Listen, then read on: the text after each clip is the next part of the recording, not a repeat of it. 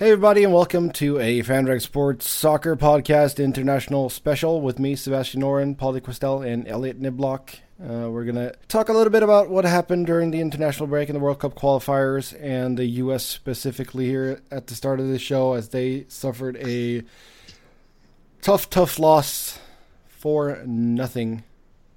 Yeah. Where do you want to pick this up? For nothing against Costa Rica. I, I, mean, I think it was a horror show from beginning to end. Uh, for, uh, for a wide variety of reasons.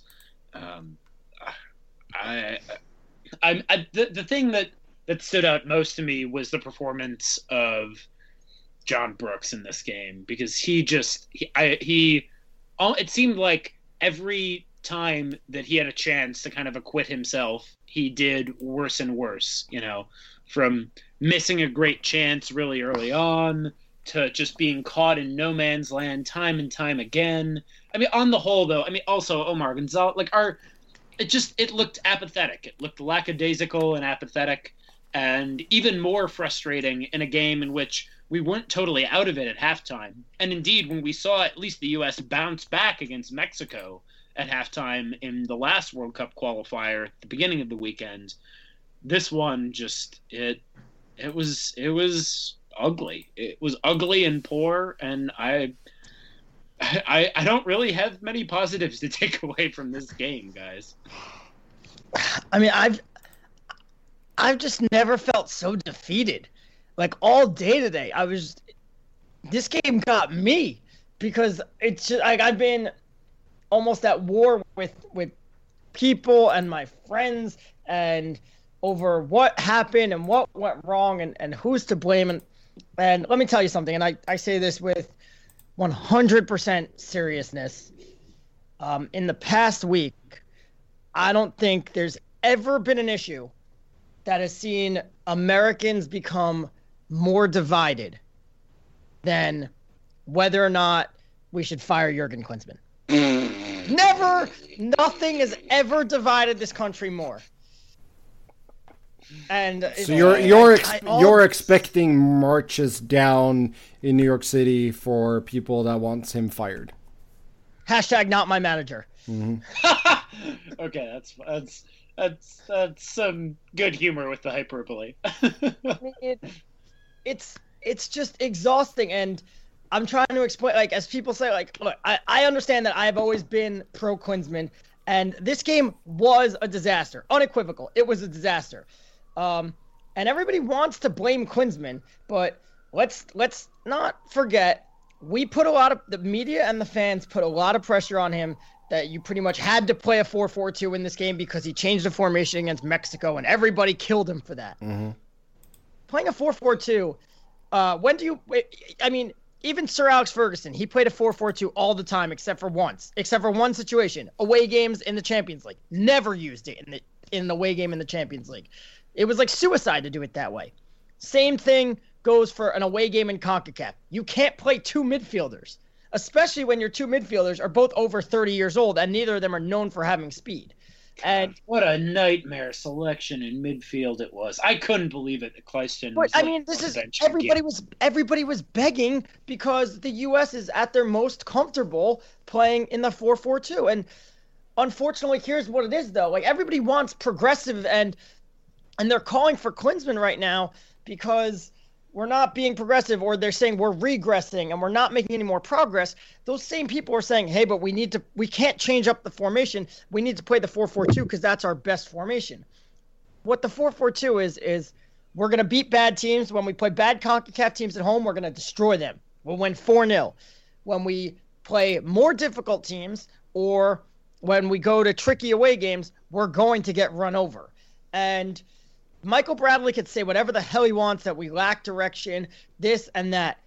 Klinsmann is not the tact is not a tactical genius, and he never was. He never will be. We knew that when we hired him. We didn't hire him to be a tactical genius. Um, I just I completely blanked on what I was going to say. I mean, it just, but I, I, I agree with you. Like we talked, Paul, you and I spoke in our last show um, about how we agree that even if he's not the manager for the ages, what Jurgen Klinsmann's legacy will be is the efforts that he's done in restructuring kind of the system of U.S. soccer as a whole from top to bottom.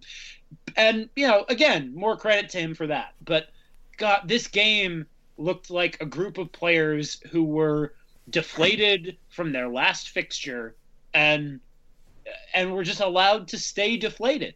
And, uh, you know, we, again, you know, we knew him not to be a brilliant tactician coming into it I might have thought, you know, again, I didn't think that he was going to be giving any uh, William Wallace esque speeches to inspire his men out there on the field of battle, but I still thought that he would be able to get more from his players in this game. But from the very beginning, they just they really looked almost apathetic. Yeah, I I was a and, bit surprised. And, and but Again, yes. no one showed up for this game, and I think that's right now. All the all the the focus is on Klinsmann. No one showed up for this game. Michael Bradley was invisible. Jermaine Jones, understandably, was gassed. The guy hasn't played 90 minutes since July. He did so on Friday, and then they asked him to go do it again in in a two man midfield. They asked him just chase down everything. Mm-hmm. Uh, Timmy Chandler was pretty horrifically bad. John Brooks had his worst game in a U.S. shirt. Omar Gonzalez was pretty bad, but that's what Omar Gonzalez is. He wouldn't have been starting if Geoff Cameron's there. And the someone actually said to me, "Who picked the players?" The manager did. So it's his fault. Well, who was he going to pick over Gonzalez? Was he going to pick the inexperienced Steve Birnbaum? If he picks Birnbaum, then and the same thing happens, then he would get killed. And so well, I think in that regard, it was a damned if you do, damned if you don't situation. Here's my here's my frustration in this is and granted it's partially hindsight is 2020 but at, if not if not starting and again he might have gotten crucified for this if he'd done it while starting the match but nonetheless i also feel like especially the way the game went you've gotta you have cameron carter vickers on the bench yeah he should cap tie him cap tie him just do that like give up an extra yeah. two goals and cap tie him yeah, exactly. Because at this point, you know, you're already you're already bottom of the group, and you're gonna win on points, not goal differential. Get well, him wait, a U.S. shirt wait, for the rest of his career. We can easily we can eat like the last time we played Costa Rica on American soil, we won four 0 So we could easily flip that goal differential around. Yeah, but we're still we're minus five though. okay, know? it's two games. It's two games. Look, the, the, the, the two biggest and most fair criticisms you can give of this manager are for last night are not starting Sacha Kljestan and not starting DeAndre Yedlin. But with everybody else, it's you know like, uh, and you look at the performance of John Brooks. Remember what happened against Trinidad and Tobago um, last round and against Guatemala in away games. He started DeAndre Yedlin on the right wing in both games because, you know, he wouldn't start him at right back because he said he's never played in Central America before. And everybody went, "Oh, but what's the big deal? Like just throw him out there." And he's like, "No, it's a different ball game, and we got to ease him into it." This was John Brooks's first game in Central America, and he looked terrible because he's not used to it. It is a different animal. So that whole inexperience thing, there is something to that, and I think that plays into why John Brooks had a bad game. But uh, not just a bit. It was a horror show. I mean, it was a horrible game. It, it, was his worst game. It was his worst game in a U.S. shirt. But yeah. this is also the same player that everybody, fan and media member alike, agreed was our best player at the Copa America. So. Yeah. So to say that oh it's Klinsmann's fault that all of a sudden Brooks is regressing, I mean come on please. No. People are just looking for a reason to blame him. And no, I, I mean I, I agree. I think that I tweeted that's last night. I said I said in hindsight, Klinsmann going out there and telling John, Klinsmann telling John Brooks to have the worst game of his life was probably not the best managerial decision. I mean, that's how ridiculous fans are sounding because they're just looking for any reason.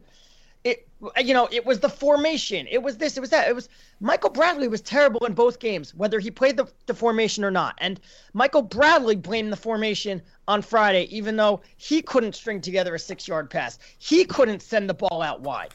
But Bradley never, Jozy Altidore, eh, credit to him. And we know I'm not his biggest fan. No, credit not. to him after the game, he said, we need to look in the mirror and say, what, like, why did we not show up? Michael Bradley has never pointed the finger at himself and said, "Yeah, you know what? I wasn't comfortable in the formation, but I'm a professional player and I should be able to play it." Or, uh, "Yeah, I wasn't comfortable in the formation, but I should be able to make a six-yard pass." Or when there's nobody with it between me and Timmy Chandler, who's wide open running down the right flank, I should be able to hit him with the pass. He's never said that, and it's not. You can't. You know, it's not Jurgen's fault that every single player showed up, and and I've been saying this all day today. I am not. I, I look. I like Klinsmann. I I fully admit he's not the tactical genius. I am not anti making a change. I am in favor of making a change if you make a well thought out change with a plan for the future. And right now, the name that everybody is throwing out there is Bruce Arena. And that would be taking 12 steps back. And I said this to my friend, and it, I, I understand this is a bit of an exaggeration. It's a bit out there, but there's also elements of truth to it. Bruce Arena is the Donald Trump of managerial candidates. What? That is that is the falsest dichotomy of false dichotomies I've ever heard. he's he would be taking he's he is a step in the wrong direction and let's and Bruce Arena is on the record saying the U.S. should only be using players that were born in America.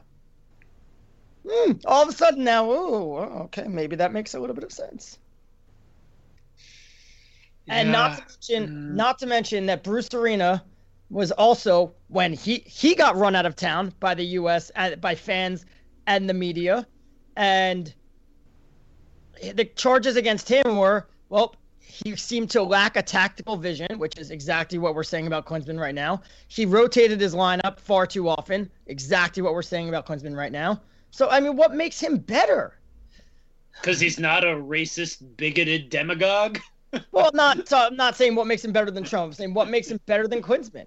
Yeah, no, I don't. You know, I, I mean, uncreative conservative U.S. coach for a penchant of playing guys out of position, and had no tactical vision yeah. And he changed his lineup more often than Klinsmann did. So he's the better option. And people are going to, my friend was trying to tell me today, like, um, you know, he knows CONCACAF. He knows the hex. He's he's gotten through it before. Well, so is Klinsmann. And Bruce Arena went through the hex in 2001 and he went through the hex in 2005. Don't try to tell me that the 2004 2005 CONCACAF is on the same level as 2015, 2016, 2017 CONCACAF. It's way better now. Hmm? Yeah. I Other, mean, it is way better. Yeah. I mean, what, the, we've seen. Bo- a, yes. I said, what bothers me the most right now is the loudest people are these are the media, mm-hmm. and media has a bias. Yeah. The media has a bias. There's no question about that, and that's not a knock against them. The media is biased, whether it's sports, whether it's politics, whether it's it's news whether it's anything. I'm a bias uh, when in my writing. I don't deny that I have a bias. The media's bias. The media's never liked Klinsmann. They never liked him from the moment he walked in the door in 2011. And at times they hid their hate for him when there was clear and obvious success. But every, no matter how much success he had, as soon as they lost the game, they sharpened their knives.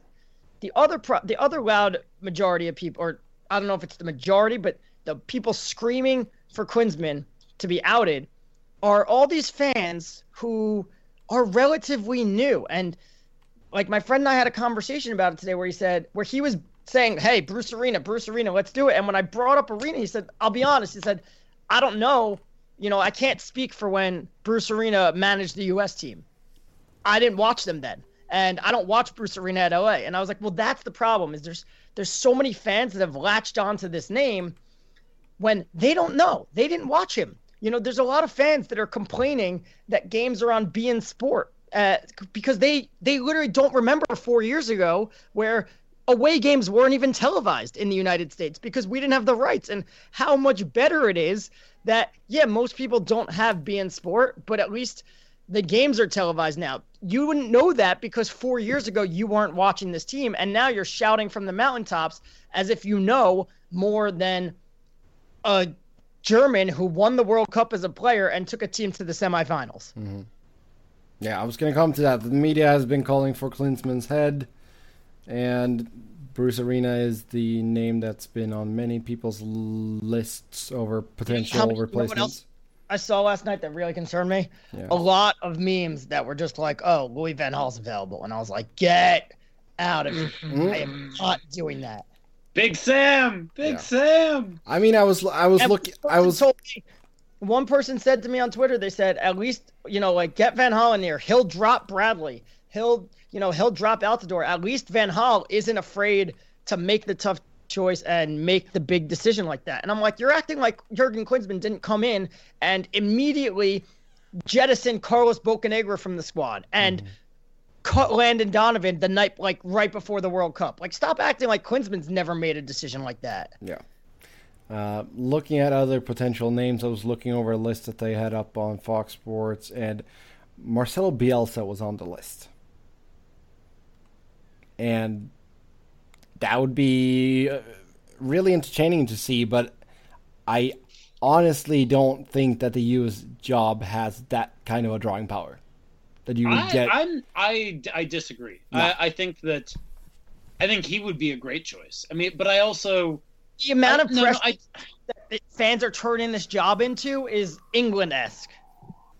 Yeah, but also the I mean the like the profile and the money matter a lot too. And he left Lazio in pretty ignominious circumstances. So it's not like his stock is skyrocketing, right?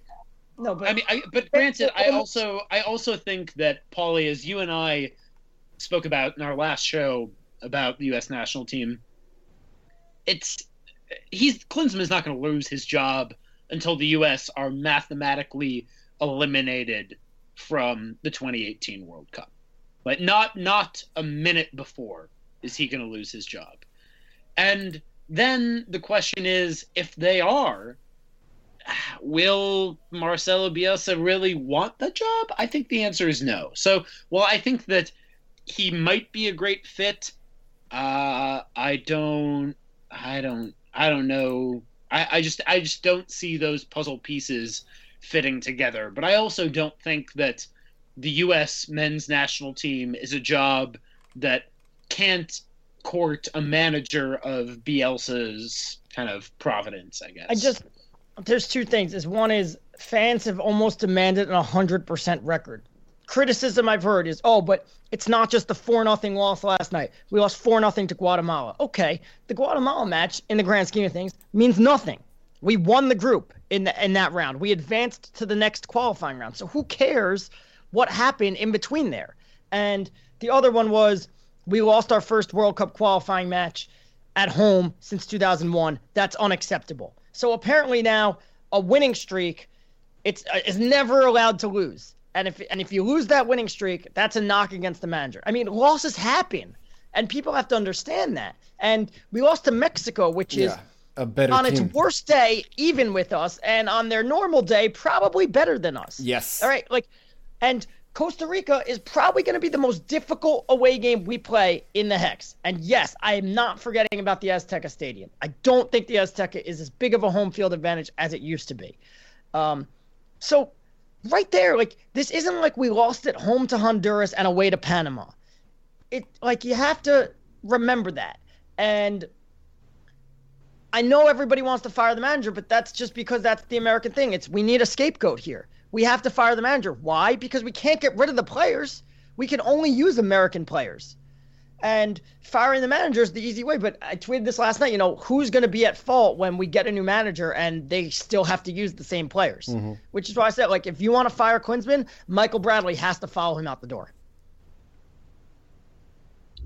Yeah, I mean, yes. And and I find it interesting that Michael Bradley, throughout the Klinsmann tenure, Michael Bradley is the only player that has ever been outspoken against Klinsmann. And from day one that Klinsmann's gotten here, he has made it clear Michael Bradley's our guy. We want to build our team around Michael Bradley. I talked to Michael about everything. I, I talked to him. I make it clear this is the role that I envisioned for you. This is what I want you to do. Okay, we wanted you to be a number 10. That's not working. You're not comfortable with that. We're going to make you, we're going to bring you back. We're going to play you deeper. He, we, Michael Bradley's at the center point of Klinsmann's team forever. And Michael Bradley is the only one who hasn't been who has ever been outspoken against Klinsmann. And you know what? if Michael Brown right now, Michael Bradley is having struggles adapting to the play of Pulisic and adapting to the play of Gooch and adapting to the player to the play of the young kids because they play different styles, which is to be expected. Those kids came up in the Jurgen Klinsmann development programs, which were supposed to change the style of U.S. soccer. Michael Bradley at that point was already too old, and you can't teach an old dog new tricks. So, what would you rather? And by switching formations to accommodate Bradley, because he wasn't on, because he was uncomfortable, we jettisoned Pulisic out wide instead of having him in the middle, in the middle to really influence the game. So the question is, do you want to accommodate your older player in Bradley, or do you want to accommodate somebody like Pulisic, who's the future? And if your older player like Bradley is going to be outspoken against the coach, maybe it's just time to drop him. Yeah, he's had resentment because his dad got pushed out. I I don't know. I, I don't know if that I don't, I don't know if that's I'm a fair kidding. statement, but I will say he did in 2012 and 2013. He was playing his best soccer of his career. Well, but I mean that also like you know, it's I- think that his even though we've been I think rightfully pretty strong in our criticisms of Bradley of late, I nonetheless also think that he is of you know, and I, I was thinking about this phrase earlier when we were talking about Brooks, like, you know, uh form is temporary, class is permanent. And yeah, okay, Brooks had a horror show but he can hopefully move on from that because we all agree he's a classy player. Bradley's fallen off the pace. You know, maybe he'll never get back to where he was, but he was of the class that his place in Bob Bradley's U.S. national team many years ago was not based on nepotism, but rather his genuine quality as a footballer. Now, that said, I, so I think that he'd earned his place there, but it also makes perfect sense that I mean, his his dad is the manager. You know, he knows how his dad expects football to be played in a general strategic sense. He knows his dad's tactical adjustments. He knows how his dad wants him to be playing both on an individual level and within the team because it's his freaking dad. Like of of course he was playing his best football then. I mean, I Well, and no, I think his like, best that's- football. His best football was in 2012 and 2013, which was under Klinsmann, and it's not a coincidence that when he was playing his best football, the U.S. went on their longest winning streak that they've ever had. Yeah. Okay, well, whether this is raw or not, I'm signing off and saying goodbye. That was a horror show from the U.S., and hopefully we can do better. We're not out of it yet, but good lord. Hmm. That is The it. heck for- is ultra ultra forgiving. Yeah. We, if we win our if we win our next game, we jump into fourth place and we're right back in it. So let's calm down. You know, Mexico. It's not like Mexico won also when we have two teams with six points. Mexico has four points. You know, a win, and we're right back in it. Mm-hmm. Okay, so goodbye Elliot there. Take a look, quick look at the standings before we move on. Costa Rica on top, six points. Mexico, Panama, four points each. Honduras, three points, and then Trinidad and Tobago and the U.S. with zero points. And uh, I mean, we spoke about this before the international break. That did the game against Mexico really matter? No, yeah, like, I mean, that's it's just it matters as people just overreact. Yeah, I mean it's never good to lose a game like that, uh, especially in the fashion that they did. But at the same time, you have plenty of time to make it up, and But I think a lot's being made of the fashion that they did, and there's blame being put so many in so many different places that where it shouldn't, where it's undeserved. You know, like everybody wanted to blame the formation because Bradley blamed the formation, but the first goal that they conceded was because a shot got deflected and it beat Tim Howard, and the second goal was because they didn't defend a set piece well. Like that's not the formation's fault. No, I mean it's and it's not like you know. The horror example is always Brazil, Germany in the 2014 World Cup. But Yeah. that's that's kind of like how people want us to play because we we do lose these games 4-0 now. And and part of the reason that we lose 4-0 is because we our goal now is to play the same way against everybody. And that was Klinsmann's goal coming in was let's not be afraid of teams anymore. Let's go at them and try to beat them. And that you know, we played open. We played we played a 4-4-2 last night. We played open. We went into Costa Rica and said we could easily sit back and, you know, try this is a ground that we've never won at.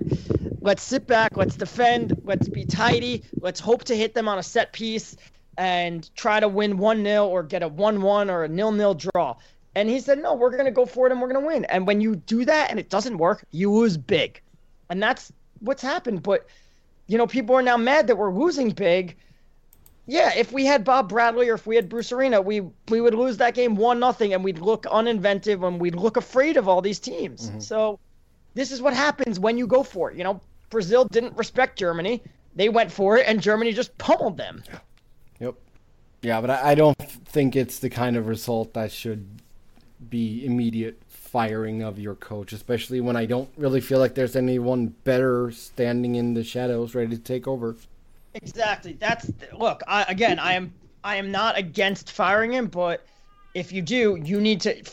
I don't want you don't want to bring in a caretaker manager. No. Uh, and you have to do it with a better option and a good long term plan because. Oh, you know who's available? Louis Van Gaal. No, Sven. I I heard his name thrown out there. There you go. But the issue is, is you can't deny that Jurgen Klinsmann's done a really good job as technical director, and you want him to stay on as technical director. He's mm-hmm. been really good at it.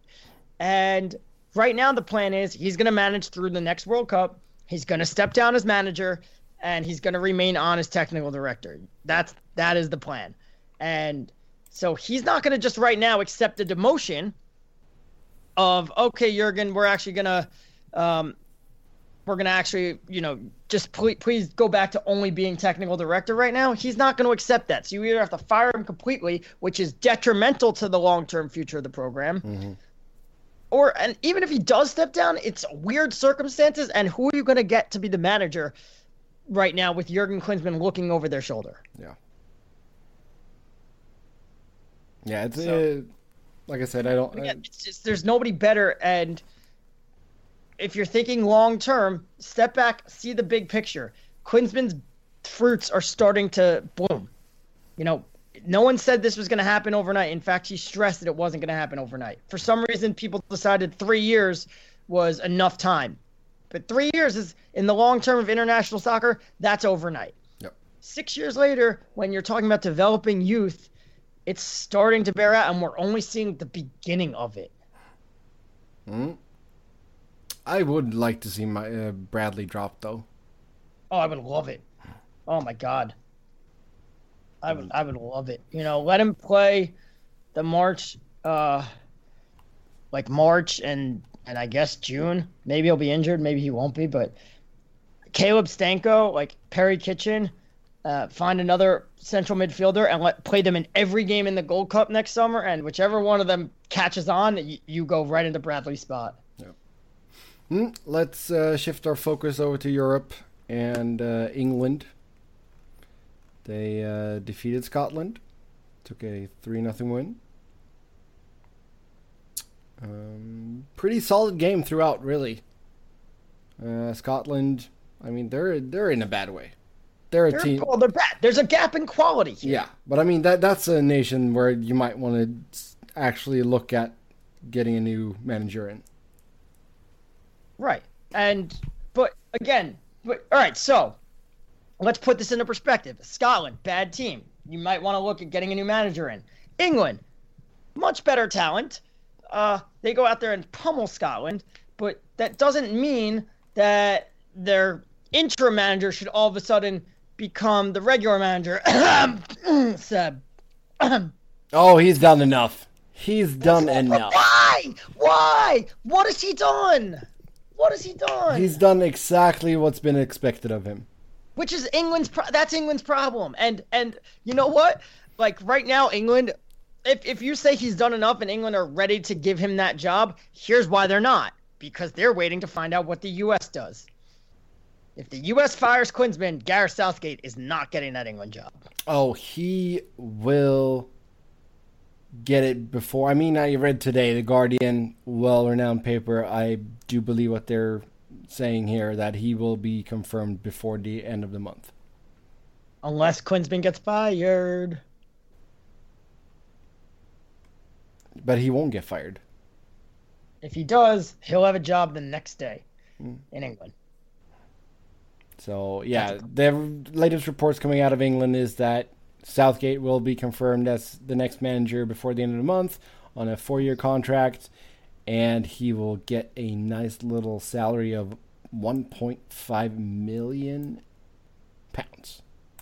I mean, that's just you're. Does England like look at any other? Does anybody look at any other country in that FA and figure out what they're doing and what England's doing wrong? No, no. I mean they England, they've been England, clear. They've been clear that they prefer an English manager here. They went. They went with Capello. They went with Sven. They want an Englishman in there. I mean, clean. Okay, okay, but forget about the manager right now because yes. it's the same problem as the Americans have. The problem is they have to use English players. Mm-hmm. because, I mean, look at where England is now. Look at where England was 12 years ago. Look at where England was in 2004. Let's run down that roster. Striker, Michael Owen. Uh, best striker on a team that was doing pretty well in the Premier League and winning and you know competing, going to Champions League finals and winning some Champions Leagues. Wayne Rooney was the 18-year-old prodigy ready to take them to the next level. Midfield, you had Paul Scholes, best midfielder probably in the Premier League, one of the best in the world on a team that won Premier League titles and Champions Leagues. Frank Lampard, best midfielder on his team on a team that, you know, got to the semifinals of the Champions League routinely. Steven Gerrard, best player on his team, on a team that won Champions Leagues and did pretty well in the Premier League. You know, that's the list. You know, Rio Ferdinand, best defender on one of those teams. John Terry, best defender on one of those teams. Jamie Carragher, best defender on one of those teams. Ashley Cole, probably the best left back in the world. Who's on the team now? Got Danny Rose, best left back on a team that collapsed late and ultimately is usually like a team that fights for fourth place. Um, you have Eric Dier is your your bright spot, I guess. Chris Smalling is, you know, a, a guy that finally broke through at Manchester United right around when they became bad. Um, John Stones, young kid, makes a ton of mistakes. Phil Jagielka, uh, a player, best defender on a team that really always finished around seventh and eighth. I mean, like that's look at the difference in the in the teams now. Yeah, I mean that's that's the thing though with the Premier League being what it is right now with all Their the money. Striker, their top striker, Daniel Sturridge, doesn't even start for his own team. Yeah.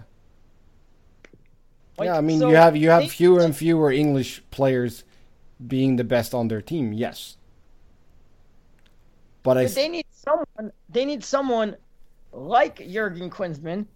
Doesn't have to be him, but they need someone who comes in and says, "Look, I understand my job is lead the senior team to um, win with the senior team. But we need to take a hard look at ourselves and figure out how we're developing players and what's wrong mm-hmm. because we're not developing players anymore. Yeah, I mean that's the problem, and that's a result of the Premier League. It's a result of the Premier League. It's a result of players not stepping out of their comfort zone. Yeah, but at the same time, too, I mean, England has this view of itself as a powerhouse, and they're not. That's just what, fact. I mean, going what's wrong with going to another country and I mean, what's instead again instead of sending your kid down to the championship, send him to, you know, a a bottom of the a relegation battling team in, in the Bundesliga or in Serie A or you know just send him somewhere else. We we talked about this all the time. Um, it, I don't know if you saw it. There was like a 15 minute documentary put out about Christian Pulisic last week, done by one of the Men in Blazers, and Pulisic talked about how hard it was to make the decision to go to Germany and how it he was out of his comfort zone and how it was really hard and he was really, you know, he was really sad and it was a very hard transition for him, but ultimately he's happy he did it because getting out of his comfort zone made him a better player. England needs to do that. You need to send your kids out of their comfort zone. Perry, I mean, uh, Perry, Kitchen, Perry Kitchen says the same thing says the same thing. You know, I, I jumped and I went to I went to Scotland. It knocked me out of my comfort zone, but it's made me a better player. I mean, I, I think that's good advice in life. It is. England needs to follow. Someone needs to point the finger at England and say, "We gotta, like Josie out there, we gotta look in the mirror and figure out what we're doing wrong." Yeah. Yeah, but I mean, because whatever manager we pick, he has to use these players. It's, Yeah. that, that's international football for you. Whatever manager you pick, these are you can only pick from these players. You can't you can't go out there and sign Eden Hazard. Nope. No, and I mean the the if you look at some of the countries that have been success, successful too, is you know Germany. They did a full revamp of their system. I mean, they had a really good spell in the '80s and Who '70s. re- that was Jurgen Klinsmann. Yeah. Yeah. So I mean, you look at that. You look at Spain. They built long term, and they also, you know, have a knack of getting some really, really talented players up there. But then you have the other side of it, like Italy. I mean, you look at their team at the World Cup, and you're like, eh, it's looking pretty bad. But then once it's tournament time, they just they have that switch, and they can turn it on. Whereas Yeah. England now, yeah, they cruise through qualifiers they get to the knockout stages, but you know they're never anywhere near getting to the final. Yeah. So I mean they're top of their group right now, ten points after three wins and one draw, and um, yeah, there's there's no way that they're going to miss out on the World Cup. Yeah, no, no. matter who takes over. I'll be there. Yeah. And I think Gareth Southgate, I mean, in, if they're going to go by those guidelines that they've set up at the FA, he's done enough. It's just, it's just that's the sad state of English football. Yeah, that's just how it is. And I mean, I'm not super excited of Gareth Southgate's because I don't think that he's done a lot of things different. Yeah, he dropped Wayne Rooney for a game. But I mean, it, now comes the, you know, if he does get the, the job full time, you got to start looking at getting some new blood into this side. And getting rid of the old deadweight blood. Yes. Yeah, I mean, Phil Jagielka, why? Jagielka, I mean, if you're not going to use Cahill, why? Yeah, K. Uh, yeah. Yeah, Cahill. I mean that that's the problem too. I mean both both Cahill and Stones are error prone. Right. And and Rooney, I mean, let's let's call a spade a spade here. Yeah. I think they I almost think they need a new manager just so that the new manager could come in and be like, I'm dropping Rooney. Sorry, you're not my captain. I'm dropping you. Because Gareth Southgate was put into a position where he couldn't really do that. Like I can't drop Rooney because um I couldn't really drop Rooney because I'm just the caretaker manager. Mhm. And now if if you give him that permanent job, well it's like well, I've already not dropped Rooney, so I can't drop him now. I mean he always can. I I I, I think it's unlikely, but he can. I don't. I don't think he can. But I, I feel like you got to look. At, yes, you have your core players, but then you got to start bringing in some some new blood here. Because I mean, you still have, you know, a year and a half to go uh, before the World Cup. Yeah. So Yeah. But I mean, it, but the problem is, is it's a year and a half where you're not going to learn anything. Uh, I mean, what'd you learn from that friendly against Spain? Nothing other than the fact that you can't hold a lead weight. But again, but that's a friendly where you can't hold that against everybody. Um, because in a friendly, you make all these substitutions that wouldn't actually happen in a real game. So Yeah, but all you- those you late goals, you got to discount. yeah, but you saw that when Spain put on some good players. Whoop, two two. Yep. So, Mm, yeah, not too much other noteworthy stuff coming out of Europe. We should say that the teams won. Ireland. Ireland are on top of their group. Good, good, good. I want. Did you see the video of the Ireland fans meeting a Jurgen Klopp lookalike? No, Oh my God, they met a Jurgen Klopp. They met a guy on the subway that looked like Jurgen Klopp, and they it like we need a World Cup. We need Ireland in the World Cup because I need more Irish fan videos. That was the best part of the Euros. Yeah, so they're they're ahead of Serbia and Wales right now, and Austria in Group D. So I mean, that's really good on them. Um, yeah, I, I don't know what else we should say. Spain, Italy still ten point each. Uh, Belgium, four straight wins. Nothing surprising there. Uh, bizarre sending off between Greece and Bosnia, though. Edin Dzeko pulling down the pants of a Greece, Greek defender and got I sent read off. about that. I saw a headline, but I, Yeah. didn't, I didn't actually know what happened. Oh yeah, yeah. He pulled down his pants. It was quite hilarious. Louis Van Gaal did that in the halftime once. Yep. Okay, let's go over to South America, and uh, I mean, after we were recording as Brazil was pummeling Argentina, uh, after that they did get back.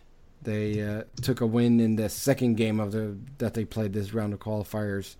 Took a three nothing win over Colombia. Goals by Lionel Messi and Lucas Pratto and Angel Di Maria. So right now, Argentina are in. And then they all went to the press conference just to say we're not talking to the media. Yes, media blackout.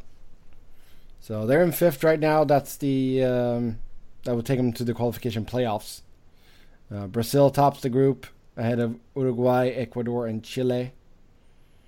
And I almost, I mean, it's it's sort of. Um, I don't dislike Argentina by any stretch of the imagination, but I feel like they haven't played that well.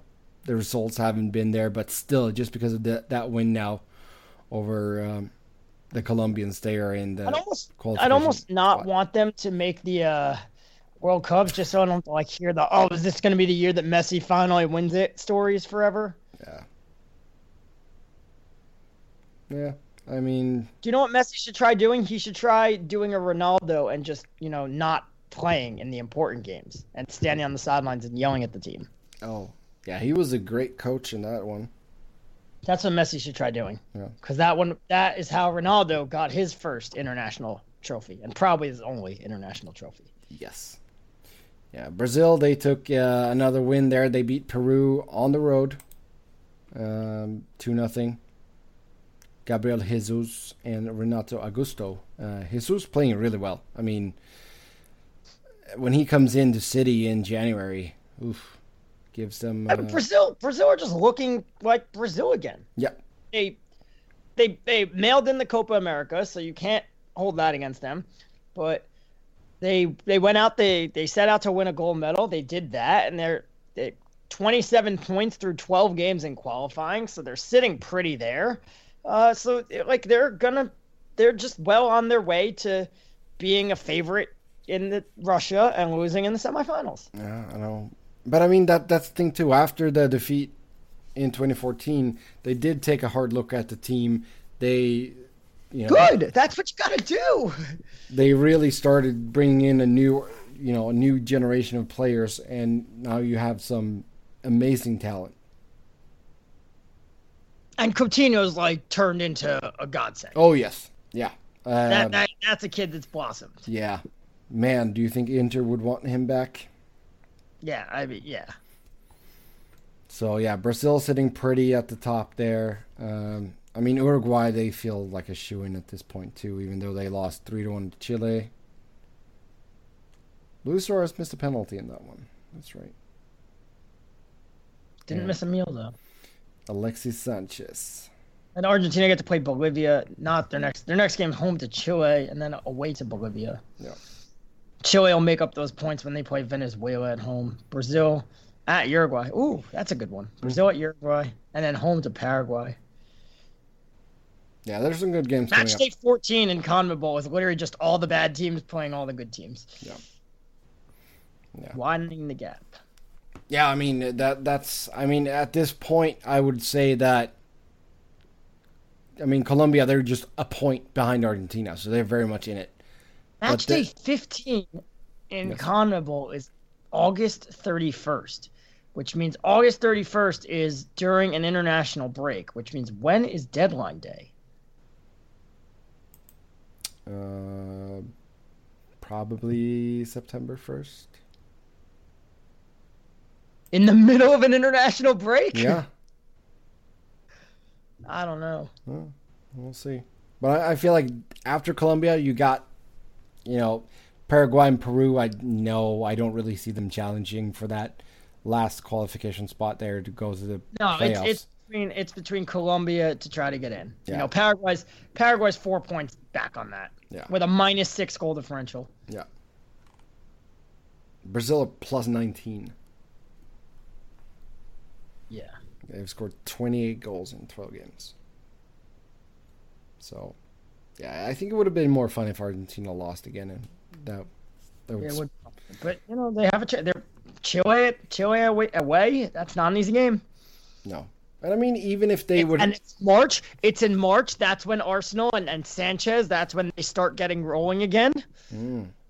well, I mean, and the thing is too that even if they would have to go to the qualification playoffs, that would still be a big thing. If they fail to take one of the four guaranteed Yeah. spots, I mean, they're playing. Who are they playing?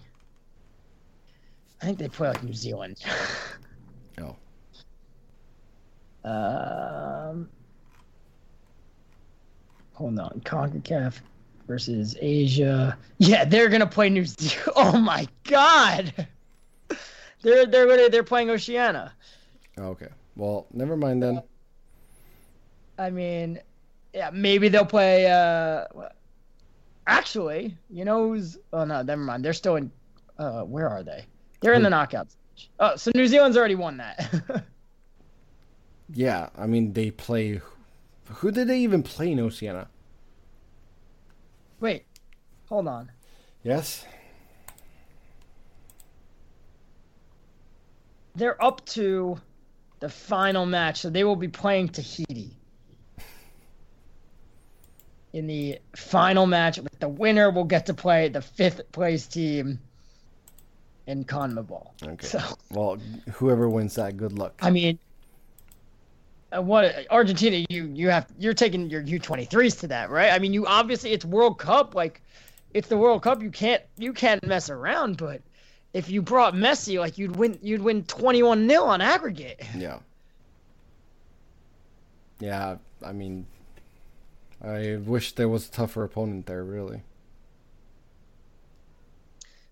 like Alabama can go and play a high school team in football, and it wouldn't even be as much of a of a, as lopsided affair as as Argentina and New Zealand. Yeah. Yeah. Well, either way, it would be quite the uh, the thing there if they would have to go to the playoffs. But I mean, they still have a lot of games to play too. Yeah, there's the CONMEBOL's a marathon. hmm I would like that. I'd be okay with that. I'd I'd be okay with Concacaf doing their World Cup qualifying for two years. I mean, uh, it would. It so- would make the formation. It would make the. Uh, it would make the. The the qualification for the World Cup more even more forgiving than it already is. Yes. But I'm in favor of more competitive games. Well, I mean, it, it's the thing that they do instead of splitting stuff up like they do in CONCACAF, where you have the different rounds and you play groups and all that crap. Just make it one big one. They they they can't like CONMEBOL can't like South America doesn't have a, a bunch of tiny countries. It's just a bunch of medium-sized to big countries. There's 10 of them. Literally 10 countries in the continent. Yeah. So there's only so much they can do. CONCACAF has 50 something nations. It's just most of them are the size of Manhattan. Yeah. Well, I mean, then have a play-in round. But who plays in the playing round? I mean, You go by the FIFA rankings for I don't know. I, X I have amount no of problem. I have no problem with CONMEBOL just being like, you know what, ten teams, round robin, let's do it. And if it takes two and a half years, it takes two and a half years. I don't know. I just feel like there's there's no real point in the U.S. playing games against St. Vincent and the Grenadines. Well, there's a reason why the U. Well, the Concacaf does have playing rounds. It, it's a pyramid, and there's a reason that the U.S. doesn't come in until the final, the final two rounds. They come mm-hmm. in in the semifinal round, which is probably the most difficult of the rounds because you're in a four-team group where only the top two advance. That's like the World Cup or the Champions League or any other tournament. Yep.